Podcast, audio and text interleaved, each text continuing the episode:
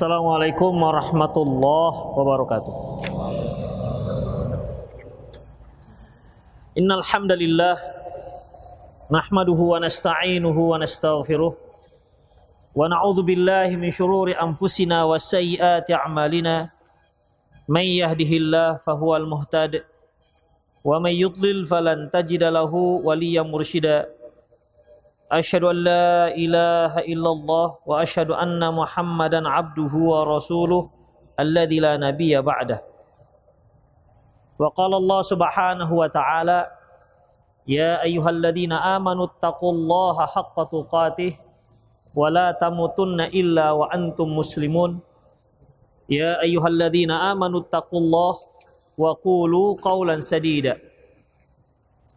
يصلح لكم أعمالكم ويغفر لكم ذنوبكم ومن يطع الله ورسوله فقد فاز فوزا عظيما يا أيها الناس اتقوا ربكم الذي خلقكم من نفس واحدة وخلق منها زوجها وبث منهما رجالا كثيرا ونساء واتقوا الله الذي تساءلون به والأرحام إن الله كان عليكم رقيبا أما بعد إن أصدق الحديث كتاب الله وخير الهدي هدي محمد صلى الله عليه وسلم وشر الأمور محدثاتها وكل محدثة بدعة وكل بدعة ضلالة وكل ضلالة في النار Ikhwati wa akhwat rahimani Allah wa iyyakum Kajian lalu kita telah bahas tentang bab Linul kalam liwalidaih yaitu berucap lembut kepada ataupun di hadapan kedua orang tua. Linul kalam berbicara lembut termasuk dalamnya yaitu doa kepada kedua orang tua. Berbicara sopan santun kepada orang tua. Tidak menguatkan suara di hadapan orang tua dan menghormati pembicaraan orang tua. Ini seluruhnya termasuk dalam kategori linul kalam, yaitu bersikap lembut, berbicara lembut kepada kedua orang tua. Kemudian Ikhofiddin penulis menyebutkan kisah tentang Taisalah bin Ayyas, Taisalah bin Mayyas, atau Taisalah bin Ali, yang dia tadinya adalah orang yang memahami pemahaman yang memiliki pemahaman khawarij, yang mengkafirkan kaum muslimin yang melaksanakan ataupun yang melakukan dosa besar. Tapi dengan taufik Allah Subhanahu wa taala, dia bertanya kepada orang yang tepat yaitu Abdullah bin Umar.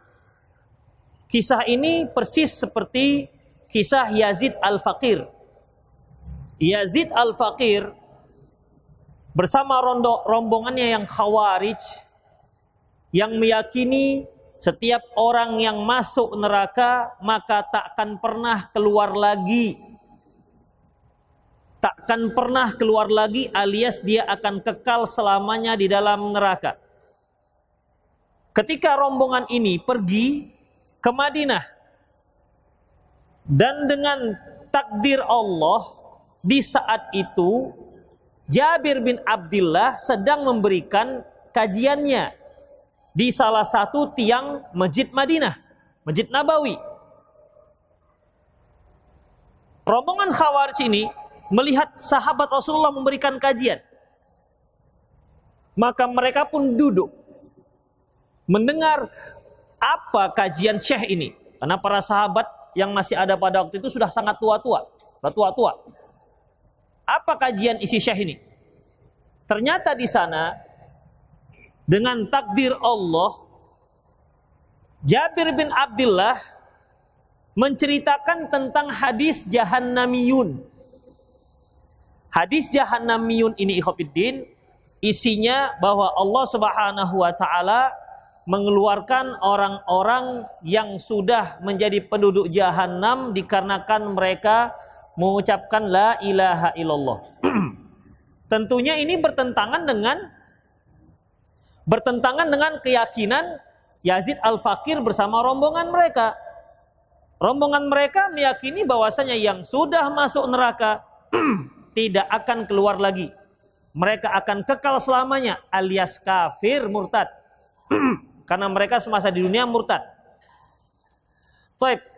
Mendengar hadis al-jahannamiyun ini yang masuk neraka kok bisa keluar lagi? Lantas Yazid al-Fakir bertanya dan alhamdulillah bertanya pada orang yang tepat. Sebagaimana Taisalah tadi bertanya pada orang yang tepat. Yazid al-Fakir juga bertanya pada orang yang tepat, sahabat Rasulullah sallallahu alaihi wasallam. Karena sebagaimana yang telah kita kisahkan di kajian lalu, orang-orang Khawarij yang bermarkas di Haruri, tak ada sahabat di situ. Tidak ada seorang pun sahabat bersama mereka. Jadi tidak ada yang bisa dijadikan rujukan sebagai ilmu yang mapan. Ketika mereka bertemu dengan sahabat, langsung bisa berbalik. Meninggalkan pemahaman mereka. Sama dengan Yazid Al-Fakir ini. Alhamdulillah bertemu dengan Jabir bin Abdullah. Yang kebetulan bertepatan. Bertepatan menceritakan hadis Al-Jahannamiyun penduduk neraka jahanam yang keluar dari jahanam karena mendapat syafaat. Dan Yazid Al-Fakir bertanya, "Ya Syekh, bukankah dalam Al-Qur'an disebutkan Kullama aradu ay yakhruju minha u'idu fiha." Ketik setiap kali mereka ingin keluar dari jahanam, mereka akan dikembalikan u'idu fiha Wa qila lahum nar dan seterusnya dan dikatakan kepada mereka rasakan azab neraka. Ayat ini menyebutkan bahwa setiap kali mereka penduduk neraka itu keluar akan dikembalikan lagi. Jadi tidak ada istilah keluar dari neraka. Kemudian dia juga menyebutkan barang siapa yang engkau masukkan ke neraka jahanam berarti faqad akhzaitah. Berarti engkau telah menghinakannya. Berarti selamanya. Inilah ayat yang dipakai oleh Yazid al-Fakir bersama rombongannya al-Khawarij. Makanya Rasulullah mengatakan bahwasanya orang-orang Khawarij itu ikhafiddin yaqra'un al-Qur'an la yatajawazu antarokihim. Mereka baca Quran tak lewat dari sini, gak masuk ke hati. Artinya mereka memahami sesuai dengan selera mereka. Karena mereka itu dangkal pemahamannya. Jadi walaupun mereka orang-orang yang taat beribadah, mereka itu membaca Al-Quran tapi tak faham dengan isi Al-Quran. Wajar kalau Rasulullah mengatakan, Yamrukuna minad din kama yamrukuna sahma min ramiyati. Mereka melesat dari agama seperti melesatnya anak panah dari busurnya. Apakah kamu lihat ada yang tersisa? Tentu tidak ada. Itulah orang-orang Khawarij.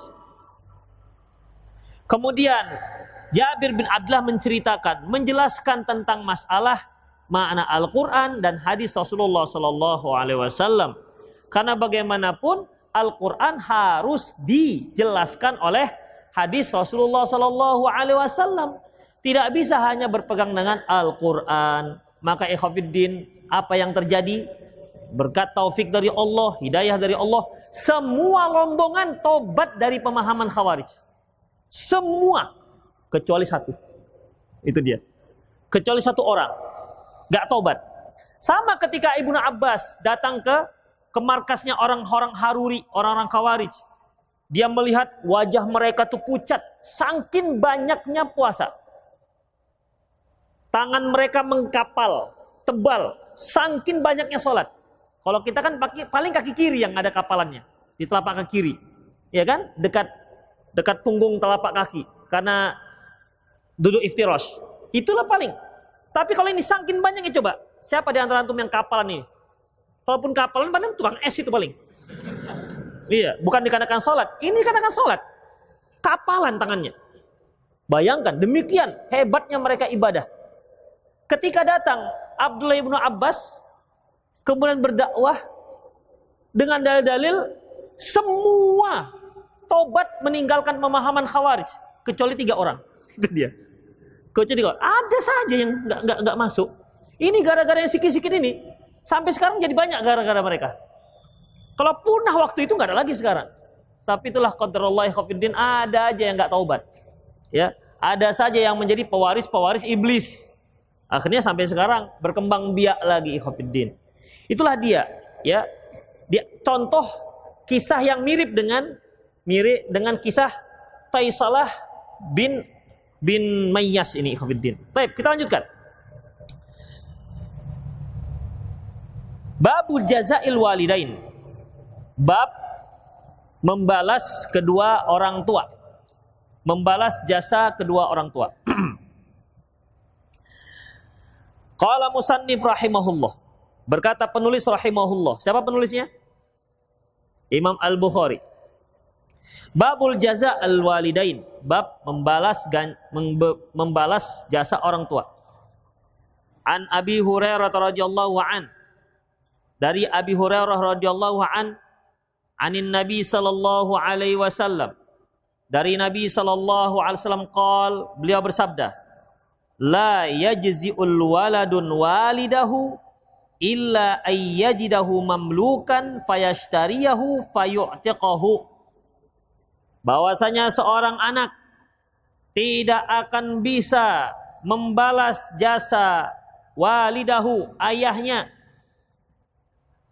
kecuali jika dia melihat ayahnya statusnya sebagai budak, lantas dia beli, kemudian dia merdekakan.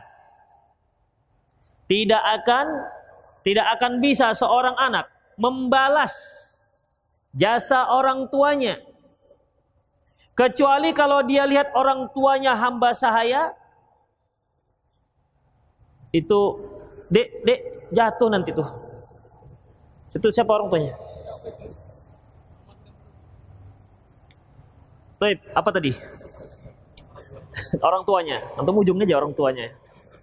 Tidak akan dapat seorang anak membalas jasa orang tuanya kecuali kalau dia lihat orang tuanya itu statusnya sebagai hamba, lantas dia beli dan dia merdekakan. Kalau seperti ini, bisa dia membalas jasa kedua orang tuanya. Berarti Khafidin untuk seperti kita sekarang ini tak ada seorang anak pun yang bisa membalas jasa kedua orang tuanya. Kenapa? Tidak ada orang tua yang sekarang status sebagai hamba sahaya atau budak. Tidak ada. Ya. Jadi kalau Rasulullah Sallallahu Alaihi Wasallam, Rasulullah Sallallahu Alaihi Wasallam bersabda, la yajzi'u waladun walidah. Bahwasanya seorang anak tidak akan dapat membalas jasa walidahu itu artinya ayahnya. Penyebutan ayah di sini ikhafiddin bukan berarti kalau ibunya bisa, enggak. Penyebutan laki-laki di sini itu ayah yaitu termasuk dalam sabda Rasulullah sallallahu alaihi wasallam innaman nisa min syaqaiqir rijal. Sesungguhnya kaum wanita termasuk saudara kandungnya kaum laki-laki. Artinya hukum untuk kaum wanita itu juga hukum untuk laki-laki Taib. ketika di sini disebutkan walidahu seorang anak tidak akan bisa membalas jasa ayahnya artinya ayah di sini termasuk juga dia juga tidak akan bisa membalas jasa ibunya. Jadi bukan penyebutan di sini hanya ayah dengan artian kalau ibu bisa kita balas, enggak. Nanti akan disebutkan hadis berikutnya. Contoh dengan seorang ibu bukan dengan seorang ayah. Kemudian ikhwatiddin rahimanallahu wa iyyakum. Disebutkan di sini kecuali jika dia lihat orang tuanya sebagai budak, lantas dia beli kemudian dia merdekakan. Lantas dia beli kemudian dia merdekakan. Kalimat lantas dia beli kemudian dia merdekakan ikhafiddin. Ini cara untuk membalas jasa kedua orang tua. Kalimat fayashtariyahu fayu'tiqahu, dia beli kemudian dia merdekakan, ada hukum yang tersirat dalam kalimat ini, yaitu kalimat dia beli lantas dia merdekakan apakah artinya apabila seorang anak membeli orang tuanya orang tuanya bisa merdeka kecuali setelah dia katakan aku merdekakan mama ataupun aku merdekakan bapak karena kan beda hukum membeli dengan hukum memerdekakan. Di sini disebutkan ikhwatiddin, dia beli lantas dia merdekakan. Berarti ada seorang anak dia beli gak merdekakan. Itu dia. Ya kan begitu jadinya. Karena di sini ada tertib merdeka beli dan merdekakan. Uh, madhab ahli zahiri seperti Ibnu Hazm, Daud Az-Zahiri meyakini bahwasanya memiliki pendapat bahwa menunjukkan bahwasanya kalau seorang anak membeli ayahnya, ayahnya sebagai hamba saya, ibunya sebagai hamba saya misalnya, dia beli ayahnya atau dia beli ibunya, lantas ibu dan ayahnya ini bisa merdeka kalau sudah dimerdekakan si anak.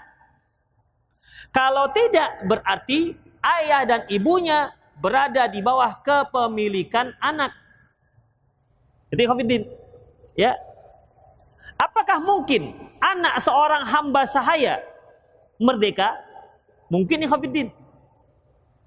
Apabila seorang hamba sahaya perempuan dia dimiliki oleh seorang laki-laki lantas digauli oleh laki-laki ini yang merdeka ini ya yang merdeka karena seorang laki-laki merdeka ketika dia memiliki hamba saya perempuan, gak perlu dia nikahi, gak perlu dia akad.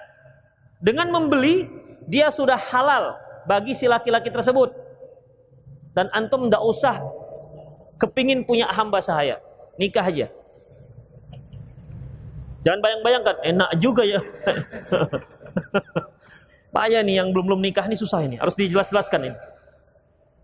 Jadi, Khafiddin ketika dia membeli ya punya seorang hamba saya wanita dia gauli dan lahirlah seorang anak lahirlah seorang anak anaknya ini ikut nasab ayahnya bukan ibunya anaknya merdeka jadinya ya anaknya jadi merdeka dan apabila si tuan meninggal barulah si perempuan hamba saya lagi menjadi merdeka.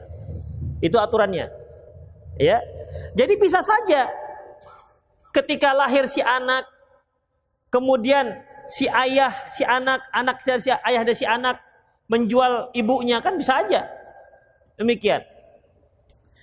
Kemudian ikhwatiddin setelah itu mungkin si anak membeli orang tuanya. Jadi madhab zahiri mengatakan karena di sini fayashtariyahu fayu'tiqahu ya dia membeli kemudian dia merdekakan madhab ahli zahiri mengatakan bahwasanya bahwasanya ibu yang dibeli oleh si anak ibu hamba yang dibeli seorang anak maka dia tidak akan otomatis merdeka kecuali kalau sudah dimerdekakan oleh si anak namun jamahirul ulama hanya saja jumhur para ulama menegaskan bahwasanya apabila seorang anak membeli hamba sahaya yang dia adalah ibunya.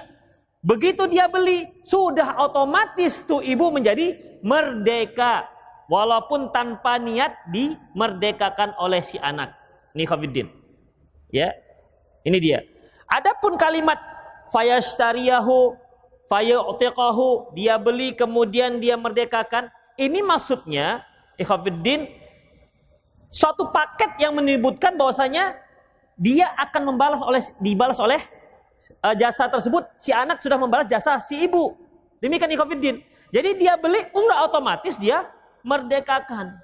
Itu ikhwatiddin. Jadi jumhur para ulama mengatakan bahwasanya kalau seorang anak kalau seorang anak membeli ibunya atau ayahnya yang statusnya hamba sahaya ketika dia sudah berpindah milik dari si A ke si anak otomatis ibu dan ayahnya sudah merdeka karena tidak boleh seorang anak memiliki hamba sahaya ibu dan bapaknya sendiri.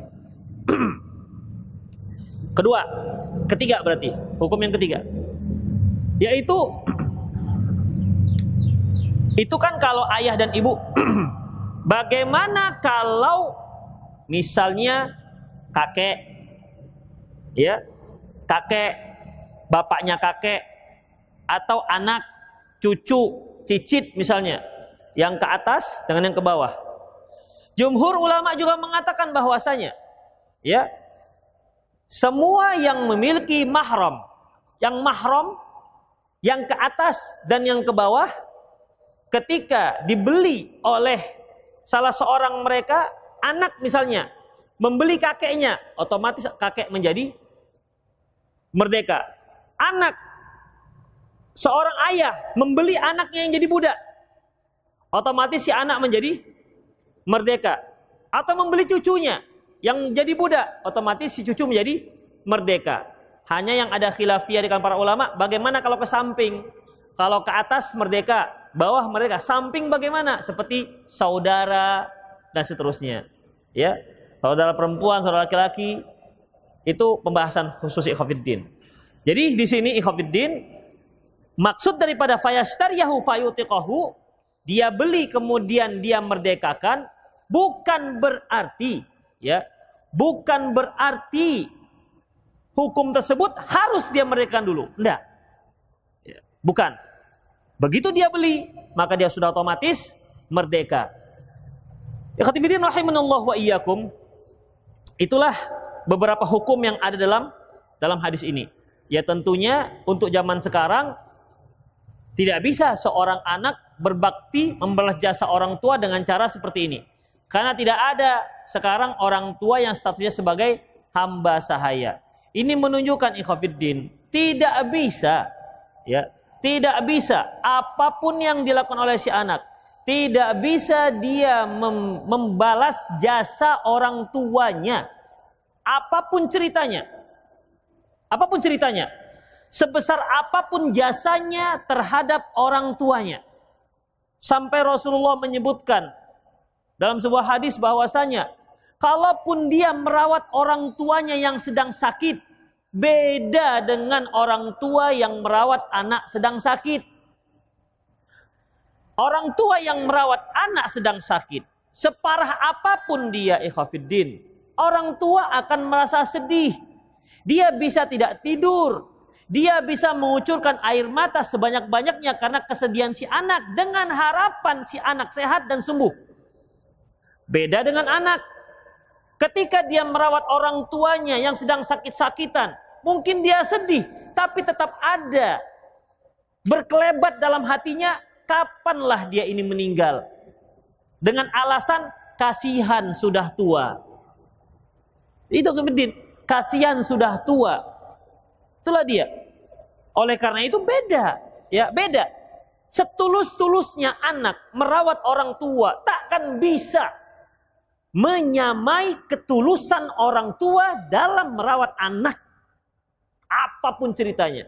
Antum buat orang tua sesenang-senangnya itu belum bisa menjawab dan membalas apa namanya uh, jasa orang tua kepada si anak. Paling kita buat ya orang tua bangga dengan kita. Paling kita bisa membuat orang tua bahagia dengan kita, bahagia dengan akhlak kita, bahagia dengan santunan kita. Tapi apakah sudah membalas? Enggak. Tidak belum bisa membalas apa pun jasa yang dilakukan terhadap orang tuanya. Sesenang apa pun dia menyenangkan orang tuanya, namun tidak akan bisa membalasnya. Terutama terhadap seorang ibu. Sebagaimana kajian telah kita lalui, ya Rasulullah sampai tiga kali mengatakan, Ya Rasulullah, man abar. Rasulullah, siapa yang paling berhak aku berikan perbuatan baik, sikap baikku? Ummuka, ummuka, um, sampai tiga kali ummuka. Iya, kenapa? Memang ibu ini punya keistimewaan yang tak dimiliki oleh seorang ayah. Dia yang hamil tidak dimiliki oleh ayah. Tidak ada seorang pun yang bisa melakukannya selain si ibu. Dia yang menyusui. Tidak ada seorang pun yang bisa melakukan melainkan seorang ibu. Kemudian dia juga yang melahirkan. Tak ada seorang pun yang bisa melakukan selain seorang ibu. Itu Khofiddin. Terutama ibumu. Dan memang paling banyak didurhakai oleh si anak ibu.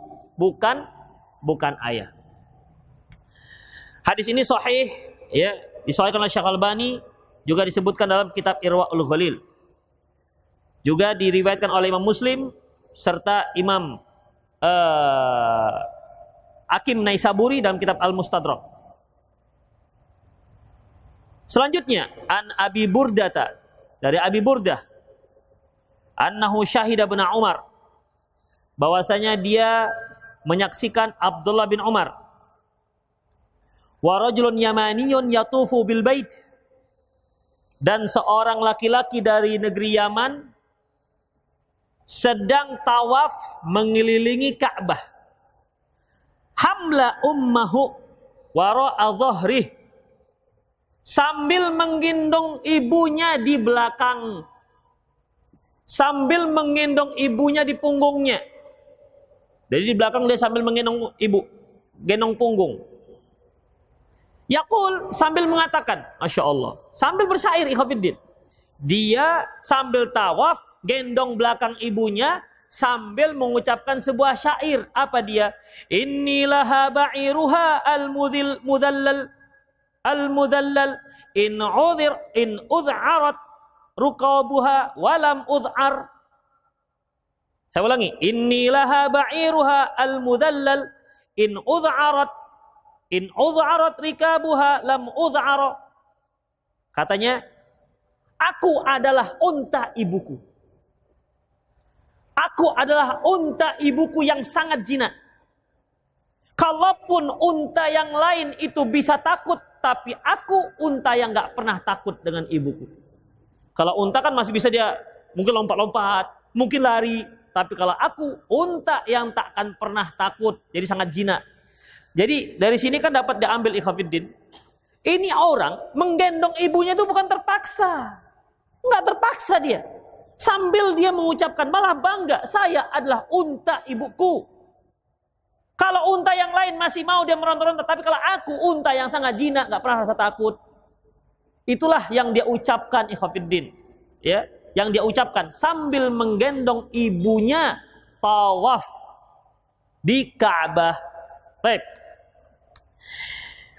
Di saat itu dia ketemu Abdullah bin Umar yang juga sedang tawaf.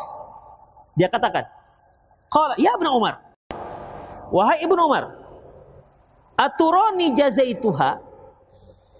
Wahai Ibnu Umar, apakah menurutmu aku sudah membalas jasa ibuku? Karena kan dibawa gendong, gendong ikhwafiddin. Bukan pakai kereta sorong, bukan. Bukan pakai kereta apa nama kursi roda enggak. Eh, ini kasur roda pun udah merepet lama kali mama nih. Asik dia yang kurus, awak mau begini begitu, begini begitu. Ya, ini gendong dia nggak tanggung. Ya, menggendong. Kadang-kadang ikhafidin jamaah namanya juga orang tua kan ditinggal dengan anaknya. Kenapa? Karena kalau emak harus disorong dari hotel ke Haram terus dorong dorong terus dorong Kadang-kadang nggak boleh masuk, ya kan? Kalaupun boleh, itu ke atas, naiknya ke atas memang berat. Begitulah orang tua. Iya, akhirnya mak, mama tinggal aja ya lah ya mak ya. Akhirnya begitu Ikhwanuddin. Ini digendong dengan dia maknya.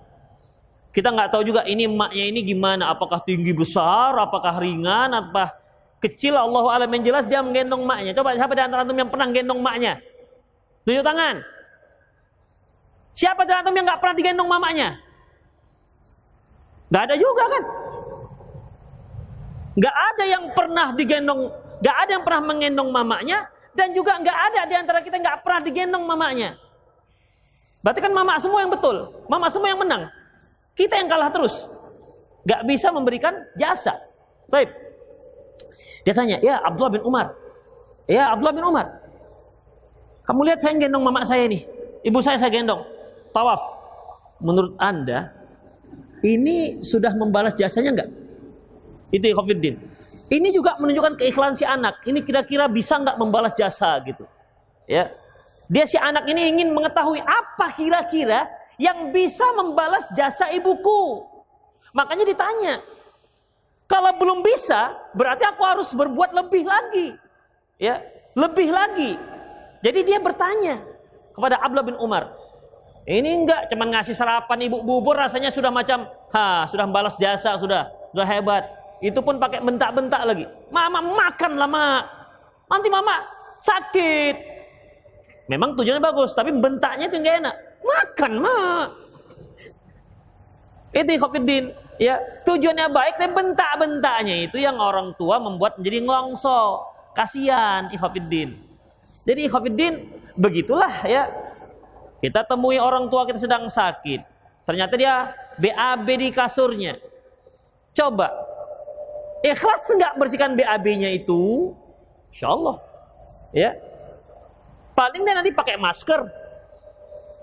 Coba orang tua kita ketika beresi BAB kita ada yang pakai masker. Pakai tanggung gas yang Israel itu ada.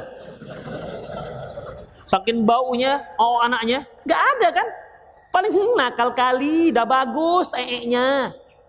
Kan kalau ee anak yang baru baru lahir itu kan hitam. Lama-lama kan menguning. Seneng nih Khafidin. Ih, alhamdulillah sudah bagus ee-nya. Ah, bagus ee-nya coba. Bagus ee-nya, seneng, semakin bau. Itulah orang tua eh Khafidin. Coba ada nggak anak kita merawat eh, iya alhamdulillah mama bagus ee-nya. Nggak ada. Ya, nggak ada. Mama kenapa nggak pergi ke toilet? Begitulah ikhafidin. Makanya kalau dibanding-banding nggak bisa memang. Apalagi kalau yang sudah pernah menjadi orang tua baru dia terasa. Ya, baru terasa. Baik. Qala kata Abdullah Umar, kata Abdullah bin Umar, la, enggak ada. Ya. Tidak ada. Tidak bisa membalas jasa orang tua wala bizafratin wahidatin bahkan tidak bisa membalas satu sakit sekali sakit saja yang dia rasa ketika melahirkan si anak. Zafroh ini ikhafiddin, rasa sakit yang membuat tersengal. Jadi itu zafroh namanya. Ya. Kalau seorang ibu yang lagi melahirkan, itu kan nggak sekali sakit. Sakit seret keluar, enggak. Itu berkali-kali sakitnya. Mungkin bisa satu hari sebelum sudah berkontraksi sakit, kemudian dia sakit begitu berkali-kali. Makanya kalau sudah mau melahirkan biasanya pembicaranya bicara buka. Buka berapa? Buka berapa? Buka berapa? Gitu biasanya. Ya, tahu lah kan main buka-buka itu maksudnya? Bukan buka nggak tahu. Masya Allah. Nanti pulang tanya mama, mak buka-buka kata Ustaz apa itu? Udah. Jadi Khofiddin bahkan sekali sakit saja yang dia rasakan di saat melahirkan itu belum bisa membalas jasa ibumu. Dalam hadis yang lain ada bahasanya ikhwafiddin. Ya, ayo luka, eh luka, eh gelandangan gitulah kalau bahasa kita. Wala talqatan wahidan, bahkan satu sakit saja tidak tidak tidak bisa dia balas. Satu saja. Berapa rasa sakit yang dia yang dia rasakan? Ya, berapa kali rasa sakit yang dia rasakan ikhwafiddin rahimani Allah wa iyyakum. Tapi anehnya, itulah ibu itu yang begitu ikhwatiddin. Anehnya, mungkin ada kaum wanita yang habis melahirkan dia tobatlah saya nggak melahirkan lagi. Kenapa sakitnya luar biasa, Mak? Begitu kan. Mungkin ketemu ibu-ibu yang mengunjungi gimana ukti, namanya istri muda kan. Gimana nggak maulah lagi melahirkan sakit. Itu dia. Coba nanti setengah tahun lagi. Coba setengah tahun lagi. Atau anaknya sudah berusia tahun atau dua tahun. Minta lagi, bang, yuk percetakan baru. Itu Ikhwanuddin. Ya tetap saja. Itulah coba Ikhwanuddin. Kan menunjukkan memang nggak bisa, memang memang itu fitrah seorang wanita nggak bisa. Kalau ayah siap-siap aja. Satu, dua, tiga, empat pabriknya siap saja standby terus selagi dia mampu. Ya, tapi kan tetap yang namanya sakit-sakit itu kan ke seorang istri ataupun seorang ibu. Makanya nih para para suami itu disayang-sayang tuh istri, ya. Kalau sakit tanya kenapa dik sakit, gitu tanya. Istri itu kalau ditanya perhatian dikit saja kita sudah sudah menghilangkan seperempat rasa sakitnya. Yang tiga perempat lagi belikan makanan, hilang loh. Ajak makan hilang insya Allah. Itu khafiddin, ya. Jadi para suami perhatikan itu. Kasihan tuh para istri kalau asik dibentak-bentak terus. Disayang-sayang tuh istri ya. Carinya ada susah, dapatnya pun satu.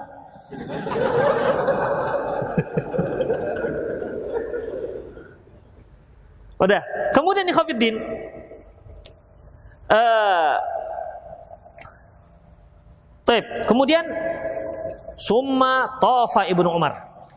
Kemudian setelah itu, setelah pembicaraan ini, Ibnu Umar pun melanjutkan tawafnya. Coba perhatikan.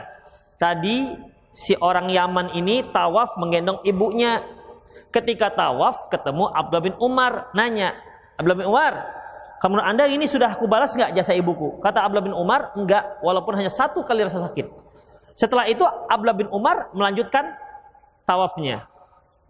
Ini menunjuk menunjukkan bahwa ya bahwa boleh kita bicara ketika tawaf. Boleh bicara, apalagi berfatwa seperti ini, majelis ilmu. Ya, boleh, tapi insidental istilahnya, bukan antum bersama rombongan, 10 orang antum depan. Innal hamdal sambil sambil tawaf gitu kan. Innal hamdalillah nahmaduhu wa nasta'inuhu. Itu nggak ada. nggak ada pula dasarnya. Tapi sambil tawaf boleh tanya tanya fatwa seperti ini. Ya. Walaupun hukum asalnya hukum asalnya yang namanya tawaf itu kalau kita mulai dari Hajar Aswad ya, dia kan melawan arah jarum jam. Kalau jarum jam kan ke kiri, dari kiri ke kanan. Ini kanan ke kiri dari Hajar Aswad terus ke Rukun Yaman ke, terus ke Hajar Ismail sampai ke ke Rukun Yaman. Dari Hajar Aswad ke Rukun Yaman itu terserah mau doa apa saja, mau zikir apa saja. Tapi dari Rukun Yaman ke Hajar Aswad itu hanya satu doa yaitu Rabbighfirli uh, Rabbana atina fid dunya hasanah wa fil akhirati hasanah wa qina adzabannar. Itulah asalnya ikhwatiddin. Silakan doa apa saja. Tidak ada doa khusus di situ. Yang ada doa khusus hanya dari rukun Yaman ke Hajar Aswad. Adapun dari Hajar Aswad mutar ke rukun Yaman kembali itu tidak ada doa khusus. Tidak ada zikir khusus. Nah, di saat seperti ini bisa kita bertanya dengan pembimbing, Pak Ustadz, ini gimana kalau seandainya saya batal? Boleh Pak Ustadz memberikan fatwanya sambil bertawaf atau berhenti atau berhenti juga bisa, karena di sini fatofa ibnu Umar, summa tafa ibnu Umar. Kemudian Abdullah bin Umar pun tawaf. Artinya kan bisa saja maksudnya berhenti. Ya, ngobrol berhenti karena bertanya tentang satu permasalahan. Jadi dibolehkan, ya. Kemudian fa'atal makom. Lantas dia pun mendatangi makom. Maksudnya makom Ibrahim. Fasalla raka'atain dan beliau pun sholat dua rakaat. Ikhwatifidin rahimanallahu wa iyyakum. Uh, ini ini juga menunjukkan sunnah bagi orang yang tawaf. Setelah tawaf disunnahkan untuk sholat di belakang makom Ibrahim. Allah Subhanahu wa taala firman wattakhidu mim maqami Ibrahim musalla dan jadikanlah dan laksanakanlah sholat di belakang makom Ibrahim. Makom Ibrahim ikhafiddin bukan makam dalam bahasa Indonesia yang artinya kuburan. Sebab beberapa minggu yang lalu sempat ada saya membahas masalah tidak boleh sholat di masjid yang ada kuburannya. Ustadz gimana nggak boleh? Itu di Masjidil Haram ada makam Ibrahim. Itu alasannya. Padahal itu makam bukan kuburan tapi tempat kakinya Ibrahim, tempat berpijaknya Ibrahim alaihi salam. Ikhwafiddin, awalnya tidak belum ada disyariatkan apa namanya sholat di belakang makom Ibrahim. Kisahnya awalnya Ikhwafiddin terjadi pada uh, Umar bin Khattab radhiyallahu anhu dari Anas bin Malik qala kata Umar bin Khattab wafaqtullah fi thalathin Aku mendapat taufik dari Allah untuk tiga hal. Pertama, kultu ya Rasulullah, aku katakan wahai Rasulullah, lawit takhatta maqama Ibrahim musalla. Ya Rasulullah, kalau engkau jadikan kalau engkau salat di belakang makam Ibrahim dua rakaat. Fa anzalallah fattakhidhu min maqami Ibrahim musalla.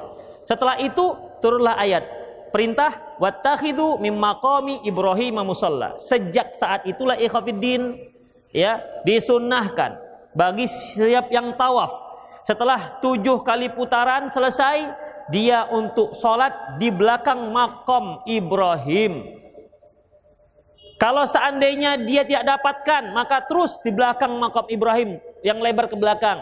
Kalau tidak juga, Lajnah Imam mengatakan silakan dia sholat di tempat mana saja ya yang bisa dilakukan sholat. Yang lebih yang jelas sholat dua dua rakaat. Itu ikhafidin. Padahal sebelum turunnya ayat Umar sudah menyarankan Rasulullah kalau sholat dua rakaat di makam Ibrahim. Baru setelah turun ayat Rasulullah menetapkan disunahkan untuk sholat dua rakaat di belakang makam Ibrahim. Pokoknya kalau kita masuk Masjidil Haram, kalau kita tawaf tak perlu sholat tahiyat masjid. Tawaf sholat tujuh, tujuh kali, sholat dua rakaat. Udah. Habis itu mau, mau tawaf lagi, tawaf lagi silakan. Kemudian habis itu sholat dua rakaat. Masih kepingin lagi, tawaf lagi, sholat dua rakaat. Boleh silakan. Sesanggupnya. Makanya ikhwafiddin, yang dianjurkan itu perbanyak tawaf, bukan perbanyak umroh ketika kita di sana. Karena memperbanyak umroh atau berkali-kali umroh dalam satu safar tidak ada dasarnya dari Rasulullah dan juga tidak ada dasarnya dari sahabat. Kalau dia tetap mau umroh berkali-kali juga, pergi dulu ke Madinah. Dari Madinah dia sudah umroh, mau balik lagi uh, umroh, silakan dia ke Madinah ambil lagi mikot di sana. Tapi kalau dia di di di, di Mekah, ikhafidin tidak pernah ada. Rasulullah pernah tinggal di Mekah selama 15 hari, tak pernah umroh berkali-kali. Para sahabat juga begitu, tak pernah umroh berkali-kali. Jadi sunnahnya sekali safar itu satu kali umroh. Yang berkali-kali itu adalah tawaf. Silahkan sesanggupnya. Satu hari itu mau 10 kali juga boleh. Demikian ikhafidin rahimanallah wa iyyakum. Tapi kalau dia masuk Masjidil Haram, mau masuk tidak boleh oleh polisi karena dijaga sudah penuh di pelataran makam, di pelataran tawaf, maka dia boleh sholat, dia sholat tahiyat al masjid. Itu ya khafiddin rahimanallah wa iyyakum. Itu yang pertama. Yang kedua, kultu ya Rasulullah kata Umar.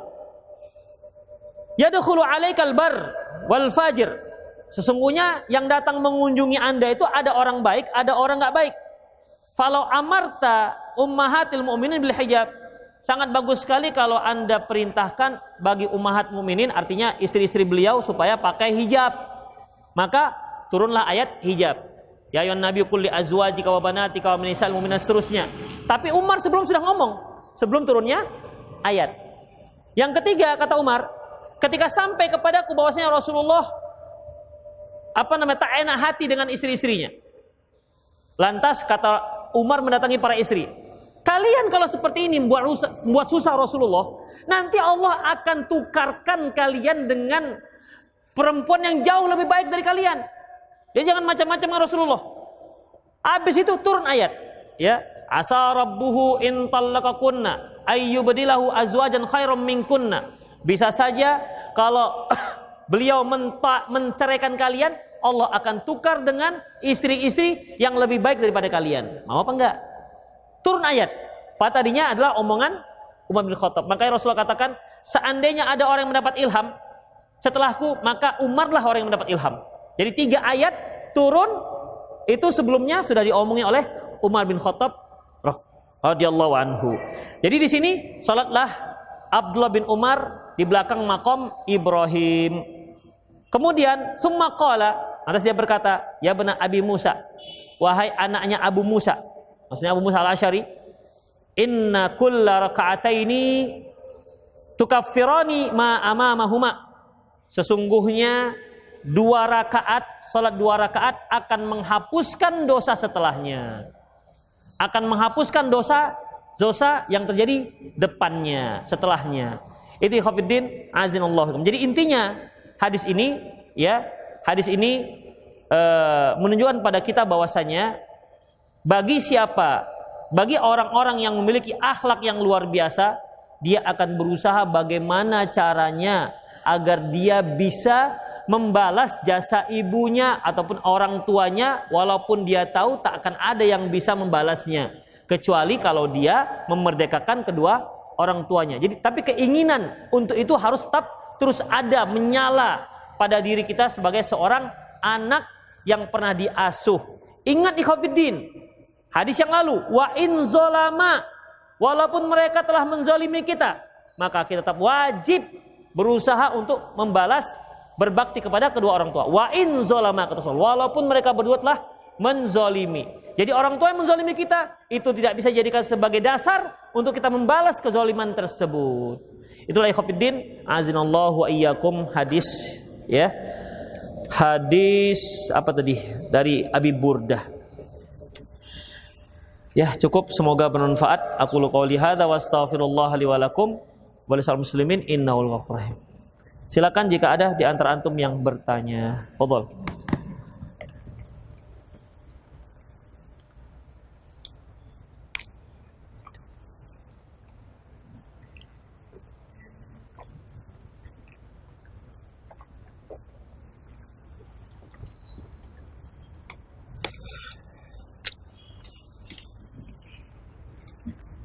Lagi? Bis?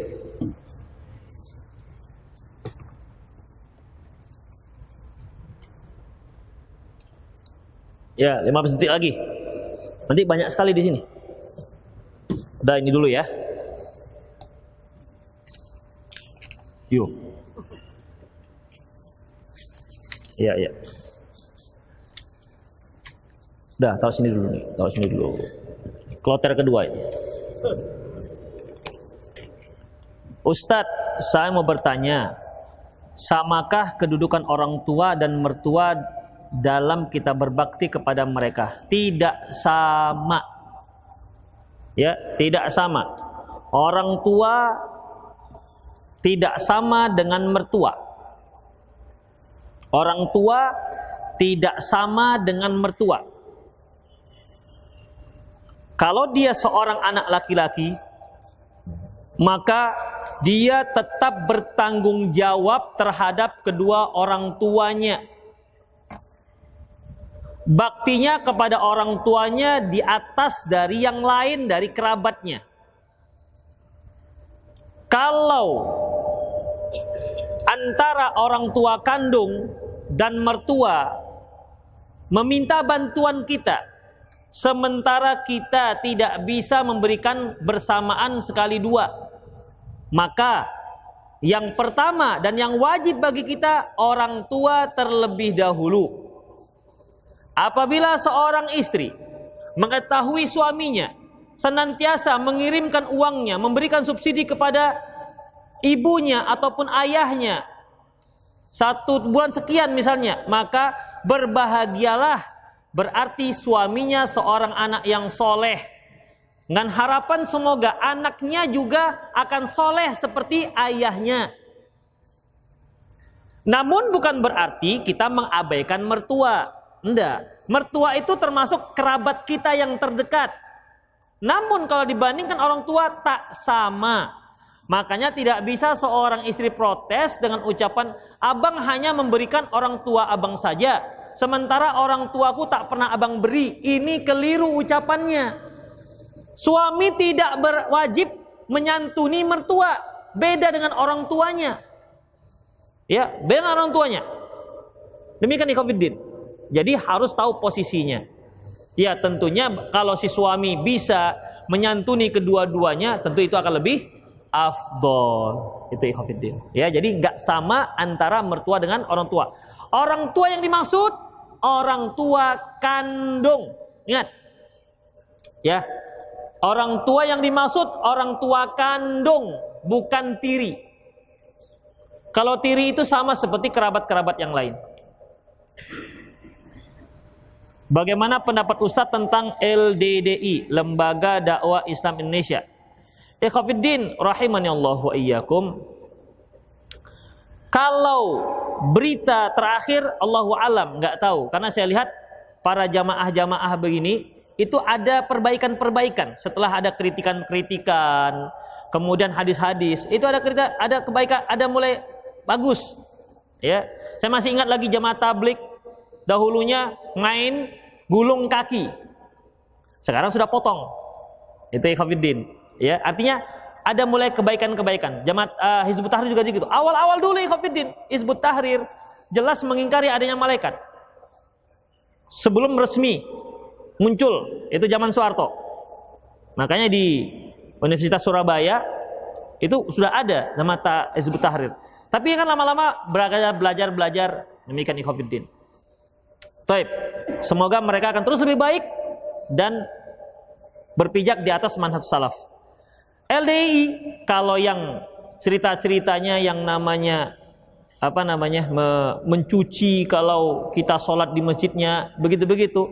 Saya pernah sholat, saya lihat nggak dicuci juga, nggak ada dicuci. Kan ada di sini juga ada di jalan Asoka, tahu jalan Asoka ujung, yang simpang simpang jalan apa namanya? Yang ke arah Asam Kumbang ujung itu ada sebelah kanan. Kalau kita dari dari ring road ada itu. Saya pernah sholat di situ. Ya tengok nggak juga nya di diusap-usap. Tapi khafidin rahimallahu wa iyyakum yang seperti ini bisa masuk pada hizbiyah. Kenapa? Karena dia mengelompok.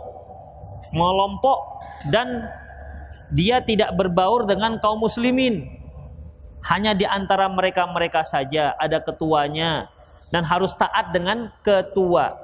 Sementara dalam Islam yang harus taat itu bukan ketua, tetapi kepada pemerintah. Ini Khafiddin.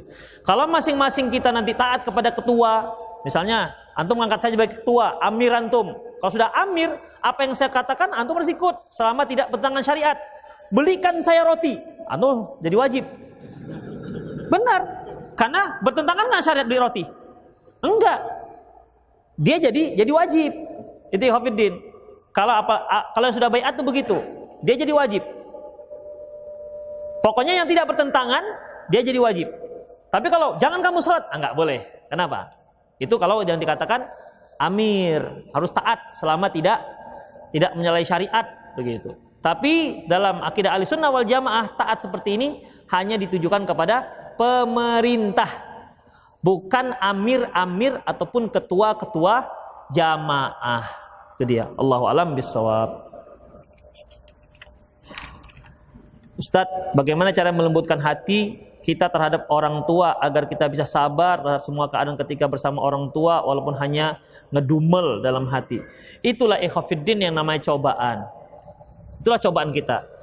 Gak kan mungkin Allah mengatakan mengatakan bahwa orang tua itu merupakan pintu surga yang bagian tengah. Kecuali pasti ini suatu hal yang sulit. Al jaza ma'al jinsil amal. Yang namanya ganjaran sesuai dengan amalannya. Ini pasti sulit ikhwafiddin. Kenapa? Gedumel itu tetap ada.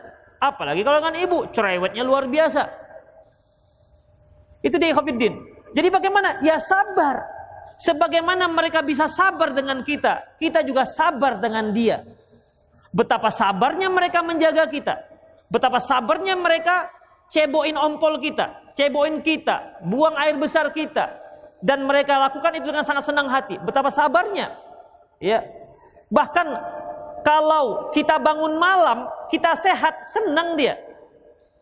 Padahal mereka, padahal kita bangun malam itu bukan karena sakit, karena lasak. Gak tidur kita malam, ya. Orang tua bangun gak tidur, senang kenapa? Yang penting anaknya sehat. Padahal gak tidur malam. Kan ada jenis anak ini kalau sudah malam main aja begitu, main aja. Ada, ya nggak tidur malam dia. Kalau siang tidur aja.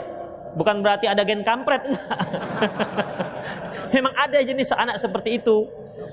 Demikian Ifabiddin, ya. Jadi ya memang harus sabar. Ingat jasa mereka. Ingat hadis yang tadi.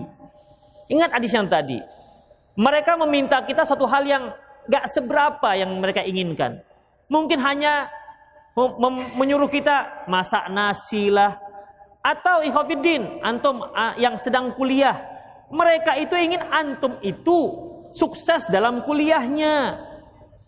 Sehingga apa pun yang mereka jual di kampung sana itu mereka rasakan ada balasannya.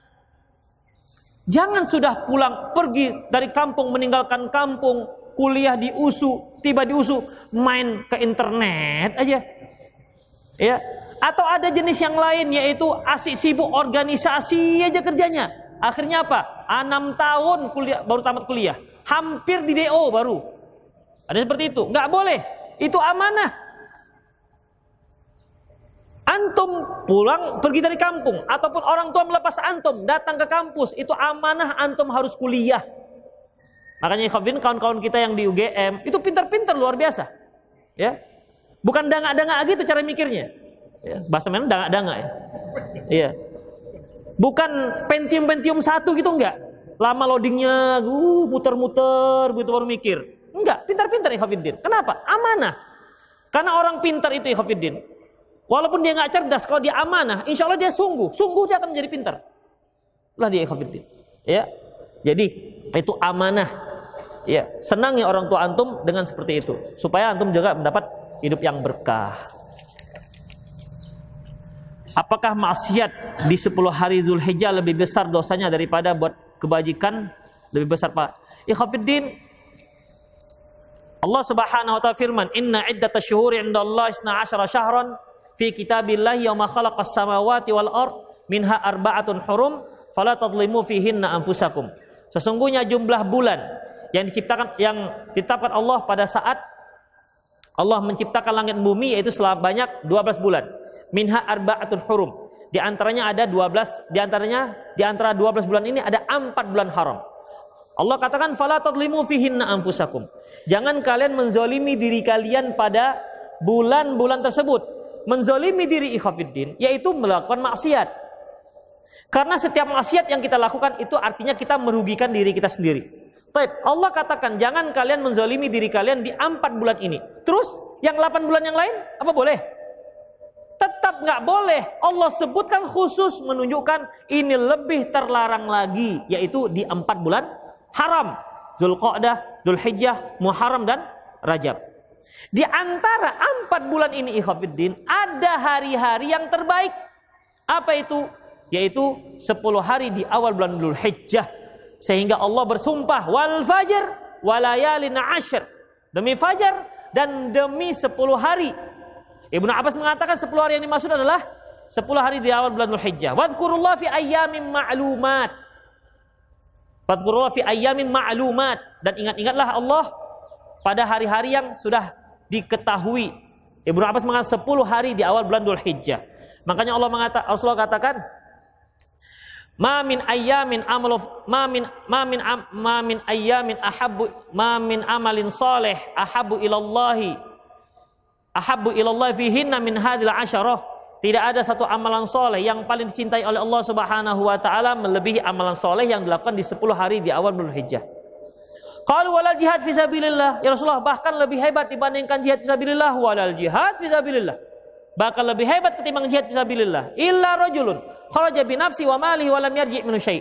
Kecuali kalau dia seorang keluar untuk jihad, bawa jiwa dan bawa hartanya dan tak pulang dengan apa pun, artinya tewas dalam jihad, dalam jihad kalau orang seperti itu lebih hebat dibandingkan amalan soleh di 10 hari di awal bulan Dhul Hijjah. Itu ikhafidin. Jadi sekecil amalan apa pun di awal bulan Dhul Hijjah, ya, itu lebih hebat dibandingkan jihad fi sabilillah. Apa pun. Mulai zikirnya, baca Qur'annya, berbakti kepada orang tuanya, puasa juga boleh dari mulai tanggal 1 sampai tanggal 10, ya. Enggak lah, 10 mana boleh. 9, ya. Sampai tanggal 9 Apalagi saya juga sering katakan di antaranya amalan soleh mentraktir kawan makan. Tuh. Nah, itu dia. Termasuk ikhwafiddin. Kalau antum belum bisa mentraktir kawan makan, traktir istri makan. Itu dia. Di rumah kan ada makanan, tapi kan lain. Khususon, gitu. Khususon. Nah, itu ikhwafiddin. Termasuk amalan soleh. Nah, apalagi kalau istri yang bayar juga termasuk amalan soleh itu kalau istri yang bayar kita. Termasuk, bisa juga. Demikian. Jadi tinggal berlomba siapa yang beramal soleh duluan. Itulah. Fastabikul khairat. Nah, itu dia. Demikian ikhwafiddin ya. Jadi kalau dia beramal soleh berlipat ganda, kalau dia dosa juga berlipat ganda. Ustadz, mengapa puasa Arafah yang dimaksud akan dihapuskan dosa setahun yang akan datang dan dosa seperti dosa seperti apa? Rasulullah bersabda, "Siyamu yaum Arafah tukaffir sanata madiyah wal baqiyah." Puasa hari Arafah mengampunkan dosa satu tahun sebelumnya dan satu tahun setelahnya. Dosa yang bagaimana? Itu dosa-dosa kecil saja. Adapun dosa besar tidak akan terampuni kecuali kalau tobatan nasuhah. Dia pernah curi amplifier orang, hampir dibakar dia, tapi sempat lari misalnya. Ya. Sempat lari. Tobat dia, pulangkan tuh amplifier, tobat nasuhah baru di baru terima doa tobatnya. Tapi kalau sekedar puasa Arafah, aman lah. Ampun dosanya ini. Amplifiernya masih dia gunakan untuk joget-joget misalnya. Tak bisa. Apakah sama hukum memakai jam dari besi dengan cincin dari besi? Beda. Jam dan besi itu beda. Ya, jam itu berada di pergelangan tangan, cincin di jari. Jadi harus membedakan ya antara cincin dan jam.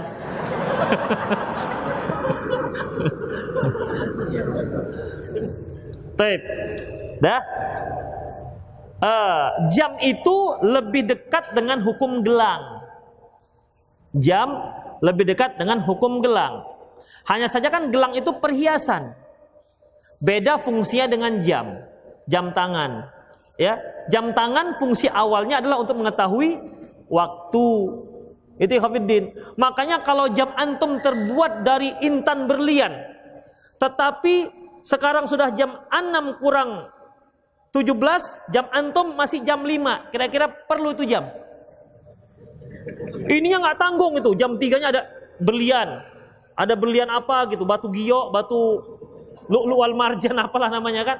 Tapi sering terlambat. Tentu nggak dipakai.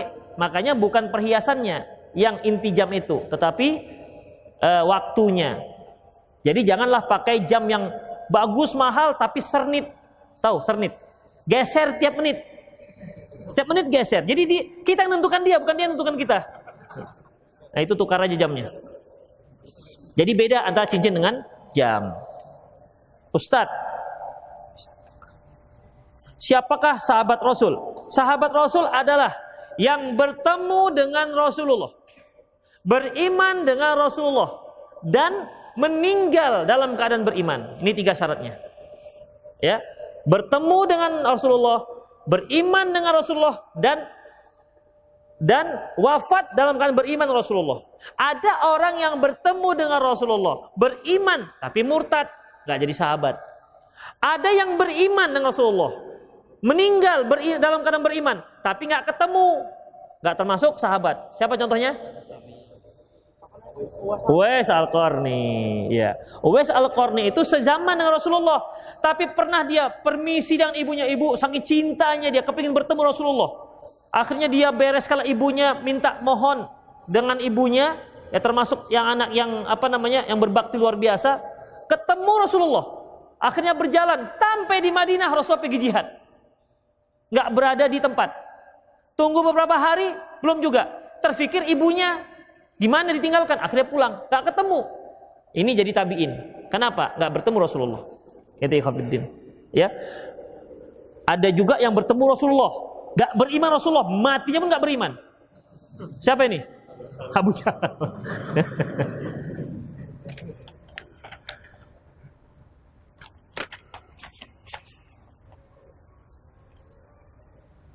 Ustadz, saya punya teman karena subhat takfiri.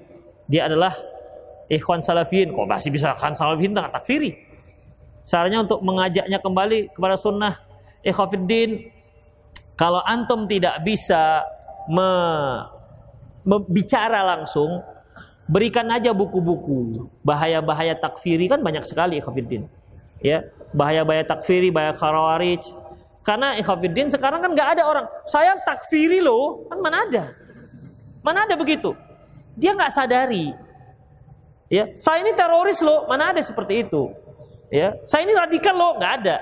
Pasti dia merasa itu sebuah perjuangan yang harus diperjuangkan sampai titik darah penghabisan. Makanya perlu semangat itu kita kita apa namanya? Kita kita kita arahkan dengan memberikan buku-buku begitu. Ya Allah panjangnya. Assalamualaikum Ustaz. Teman saya punya hutang sama anak. Total hutangnya sekitar 10 juta. Jatuh tempo hutangnya sudah habis. Anak tagih ke beliau, beliau jawab belum punya uang. Anak kasih tempo waktu lagi dua bulan. Setelah dua bulan anak tagih, beliau jawab tunggu cair kredit uang dari bank. Beliau berhutang di bank riba untuk bayar hutang ke anak. Gimana Ustaz? Apakah uang harus anak terima? Karena anak tahu uang tersebut dari hutang riba. Lagi pula Ana sangat butuh uang untuk pembangunan rumah ibu Ana. Mohon penjelasan. Terima aja. Itu riba-riba dia. Capek bacanya aja.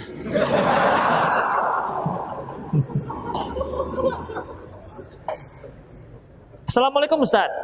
Kan abangnya ibu kita itu mahram. Ya, Lalu sampaikah doa saya untuk abang ibu yang sudah meninggal? Ikhafiddin untuk seluruh kaum muslimin doa kita itu sampai. Ya, untuk seluruh kaum muslimin doa itu sampai bukan hanya ke abang ibu, nenek ibu, abang ibu, cicit ibu, semua sampai. Allah Subhanahu wa taala berfirman, Walladzina yaquluna rabbana ighfir lana wa li ikhwanina alladziina sabaquna bil iman. Dan orang-orang yang mengatakan, "Ya Allah, ampunlah dosa kami dan orang-orang yang lebih dahulu beriman pada Engkau ya Allah." Masuk. Coba doa jenazah.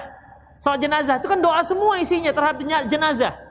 Kita di Masjidil Haram yang kita doakan itu kan jenazah, bukan nenek kita juga, bukan kita dia orang Arab, kita orang Indonesia, hidungnya mancung, kita pesek, kan beda. Apakah sampai sampai kalau untuk seluruh kaum muslimin sampai doa kita. Ya, semua sampai.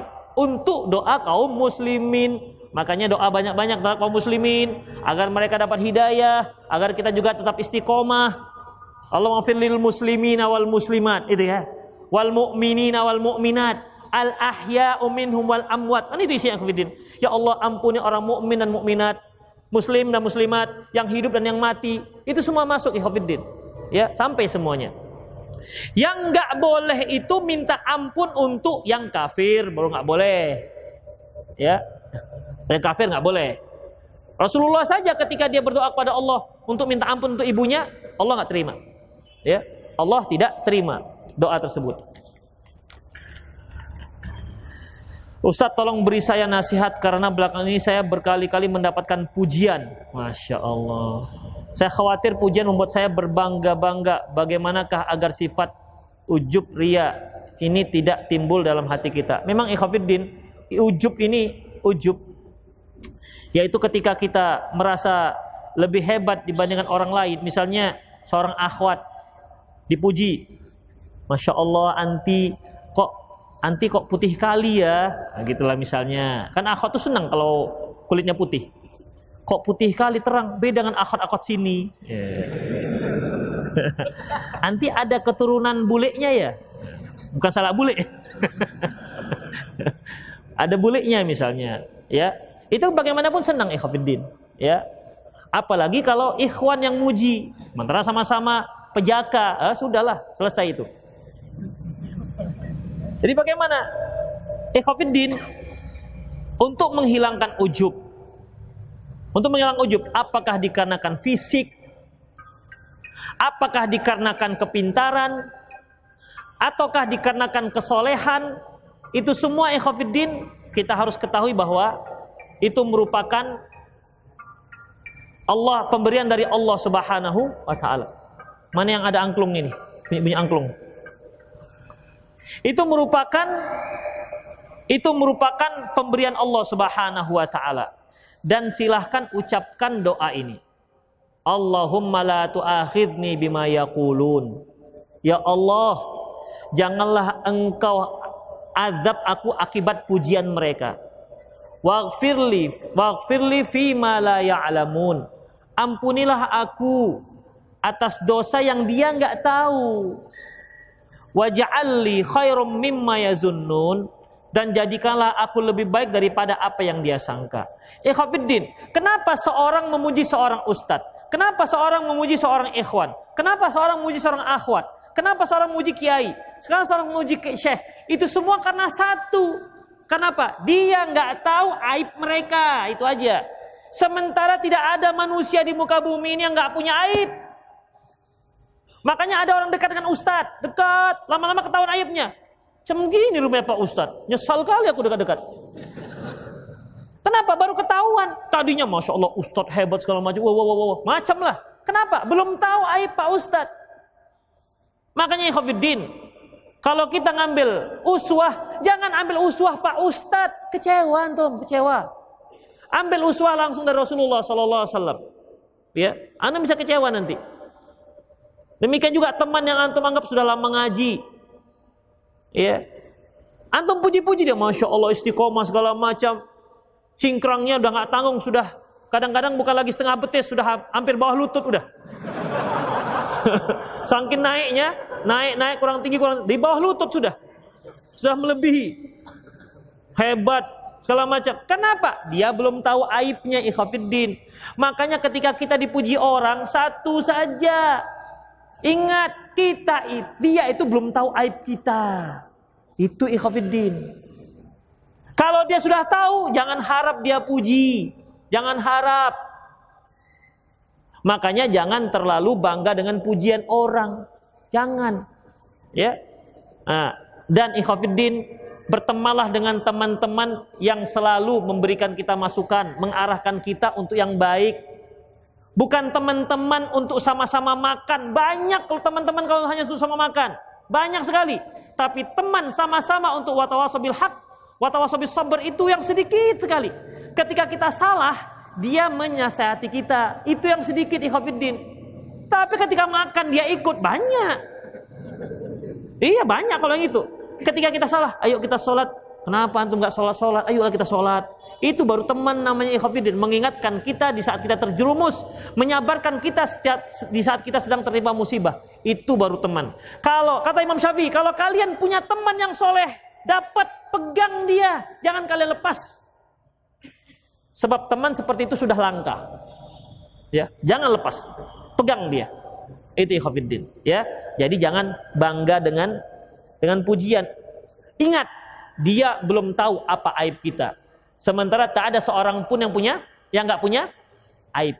Allahumma la tu'akhidni bima yaqulun waghfirli fi ma la ya'lamun waj'alni khairam mimma yazunnun. Pak Ustadz, imam salat subuh di masjid daerah rumah saya baca doa kunut subuh setengah dikeraskan, sisanya disirkan. Apakah ada dalil? Tanya Pak Ustadz itulah. Kalau kalau dia yang mengatakan, dia yang melakukan, tanya dia, jangan tanya saya. Tapi kalau saya melakukan, tanyalah dalil dengan saya. Jadi jangan saya jadikan bemper itu imamnya. Saya sering di saya sering aduh nggak tahu dia pakai dulu kan ada tulisan steno gitu Wih, masya Allah panjang. Kita baca zaman atau jawabannya singkat. Ustadz kakak saya punya anak laki-laki umur 13 tahun yang sekolah di pondok pesantren.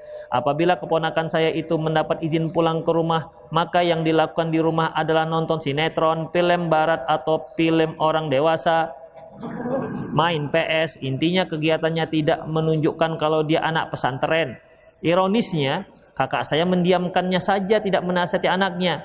Salat subuh di masjid pun anaknya susah dibangunkan sampai telat berjamaah. Pertanyaan, apakah anak tersebut atau anak kakak saya yang salah atau siapa yang berdosa di antara mereka? Aduh, nanya siapa yang berdosa? Ikhafiddin, perhatikan ya Ketika antum uh, pertama antum harus pahami pendidikan itu merupakan tanggung jawab orang tua. Itulah yang pertama. Adapun sekolah itu membantu. Ya, apalagi ibu. Ibu itu madrasatul kubro. Ibu itu merupakan madrasah yang besar. Madrasah pertama untuk generasi. Kalau kalian Siapkan ibu yang baik, berarti kalian sedang menyiapkan generasi yang terbaik. Makanya pilihlah calon-calon istri yang memang madrasah-madrasah yang kubro. Madrasah yang terbaik. Kalau yang punya madrasahnya sudah mulai doyong, runtuh, tukar dengan madrasah yang lain. Kasihan itu anak ketimpa madrasah, ketimpa genteng. Makanya ikhwafiddin kalau tuh madrasah tidak bisa diperbaiki, dia doyong, sudah di apa ganjal sana ganjal sini tapi bawaannya bawa doyong aja. Sudah daripada menimbulkan korban yang isinya orang belajar dalamnya rubuhkan. Ganti dengan yang lain. Iya, cari yang bataku. Jadi yang belajar di dalamnya itu, yang belajar dalamnya itu tenang. Demikian ikhwafiddin. Itulah makanya kita disuruh mencari istri yang solehah. Supaya madrasahnya itu bagus. Karena kita tuh sering di luar ikhwafiddin. Itu dia. Ya. Jadi itu yang pertama ikhwafiddin. Kemudian seperti menyuruh anak sholat itu kan awalnya tugas orang tua muru auladakum bis salati wa hum fi sab'i perintahkan anak kalian sholat di saat mereka 10 usia 7 tahun wadribu 'alaiha wa hum asyra sinin pukul dia di saat mereka sudah berusia 10 tahun itu orang tua demikian makanya ketika antum menyekolahkan anak ke pesantren jangan lepas tangan yang penting aku sudah memberikan ke pesantren. Uang masuk 20 juta.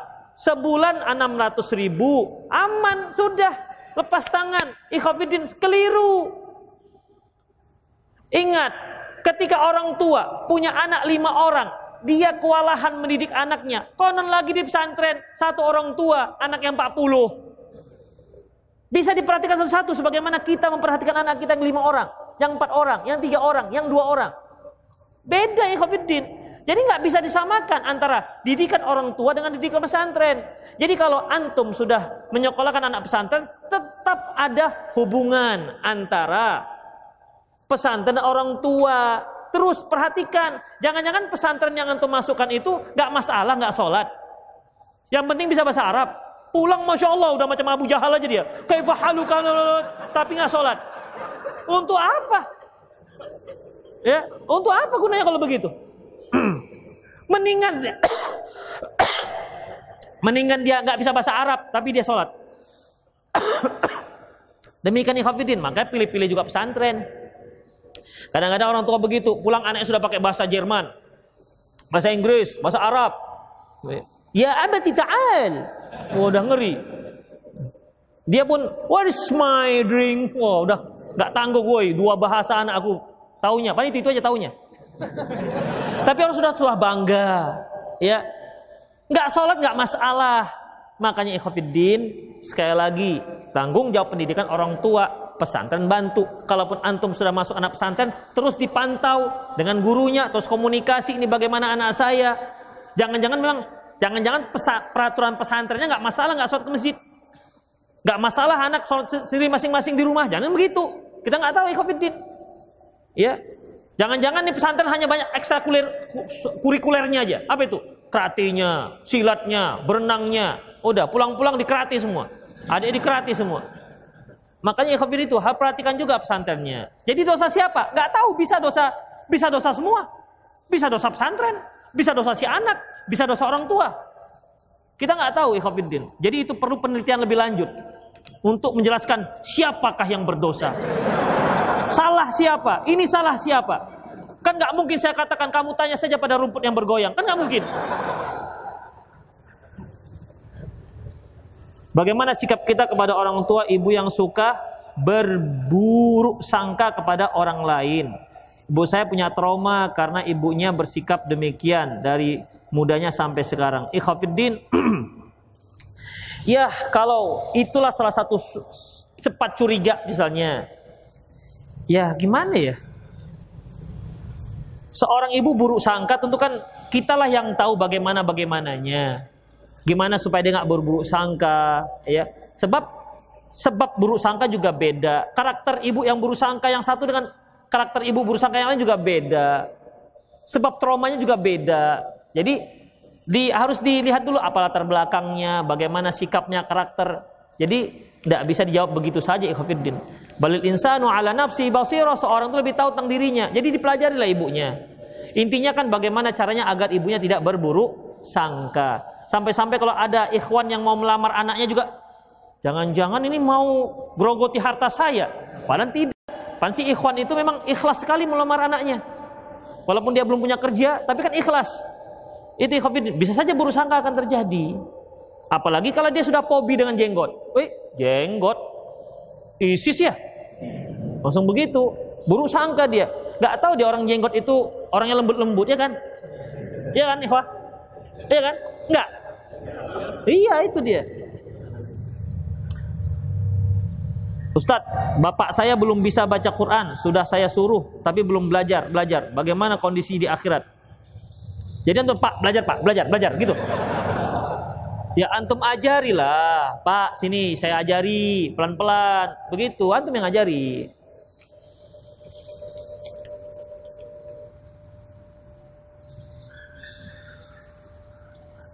Udah habis waktunya.